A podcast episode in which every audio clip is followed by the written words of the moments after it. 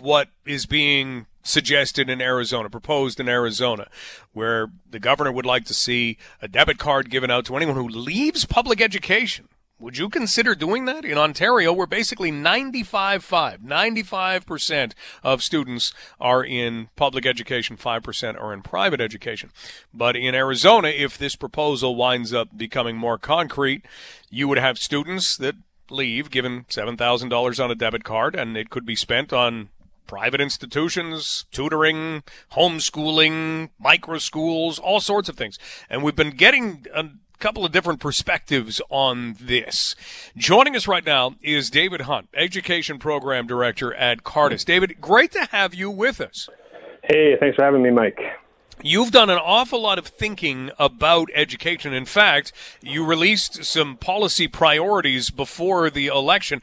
I, I wish those would have been read more and discussed more by the candidates. I, I don't know how far those got, but it allows us to discuss them now. Do you feel that, that they were picked up on at all?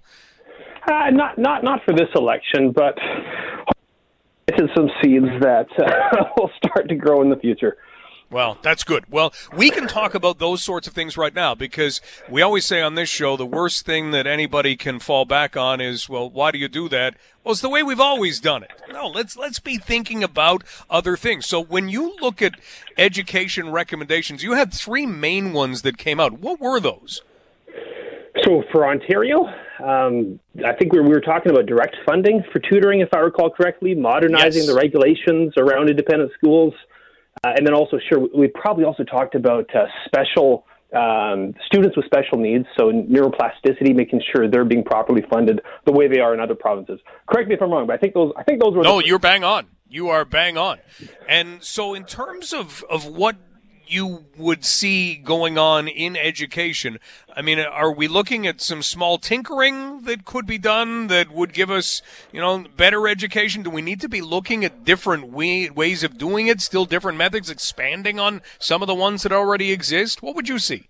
Yeah, very very good question. So what what we recommended Ontario was definitely tinkering. It was it was very incremental stuff and stuff that really we thought was common sense stuff that's done in other provinces, done around the world in advanced countries.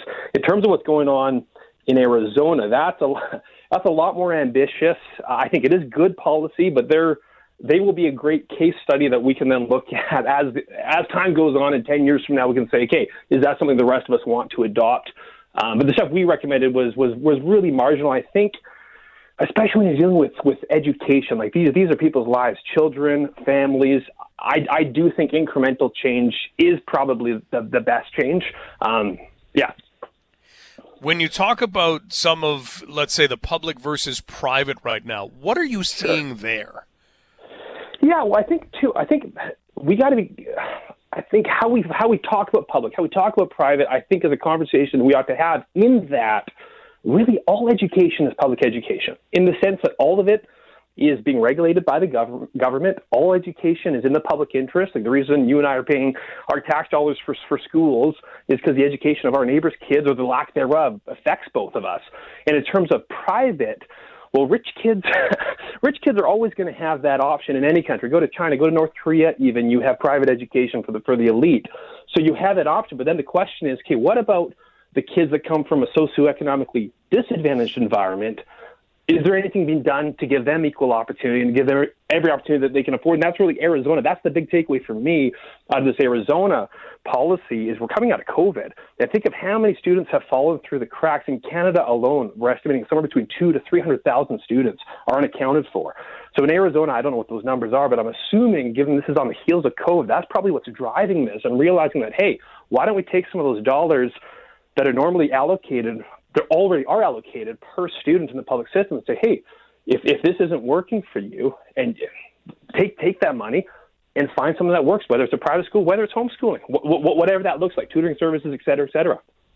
David Hunt joining us, Education Program Director at Cardus.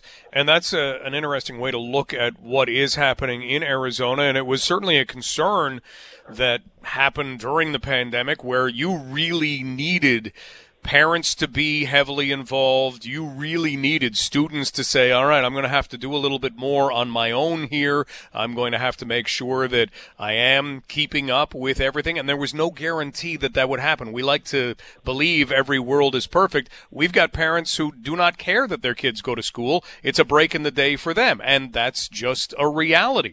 So in this case, you see it as being maybe a, a way to, to address those sorts of things. How big do you think those things are going to be as we move forward?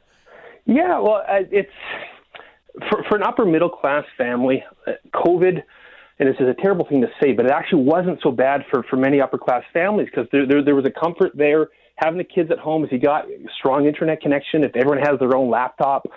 There's ways to navigate that. If a parent is at home, you can afford to have a parent at home. Well, then you have a teacher right there with you. But what about the single parent family, where where the mom's having to go to work and, and, and struggle, especially if English is, is a second or third or fourth language. For those kids who really fell through the crack, this policy in Arizona, what it does is it implies that education funding must prioritize the child. Where there is no child that's going to be left behind. Where every child, you have dollars that are allocated, and those dollars c- can be used uh, appropriately. And also, when we saw the, the, the pandemic, especially in Ontario, public schools, if I'm not mistaken, the, they were closed more in Ontario than any jurisdiction in North America. And so, in terms of of, of those of kids falling through the cracks, we would assume we don't have good data on this, but we'd assume it's actually the worst in Ontario. And with the independent schools in Ontario, you didn't have that. Most independent schools and private schools, about half of them didn't miss a single day of school because they came out of spring break and they got back up and going. They were functioning online. Many of them only missed three days of school but in Ontario, it costs on average $12,000 or more to afford an independent school. What if there was a policy, maybe not quite as radical as Arizona, but something that helps, maybe what BC has, what Alberta has, what Quebec or Saskatchewan or Manitoba has, where you help more families be able to afford those options. Because they also, too, another thing to think about as well, every kid's different. Not every kid learns the same, not every kid fits in. So are, are we providing options that prioritize each child? We don't have to we're not in the industrial revolution anymore. We don't have to think of schools as factories anymore. We can think of children as unique individuals, and we have the technology to have a, a, a robust and diverse education system. Well, David, it's been a pleasure speaking with you today. Thank you so much for the time and the insight, and we'll see where education does end up going. We've got some discussions going on from a union perspective on the horizon, and then who knows, maybe we get to the meat and the potatoes of educating children and what the plan is going forward. Thanks for the time today. Thank you so much, Mike. That's David Hunt, Education Program Director at Cardus. So, some perspectives on what we maybe need to look at as we move forward in education.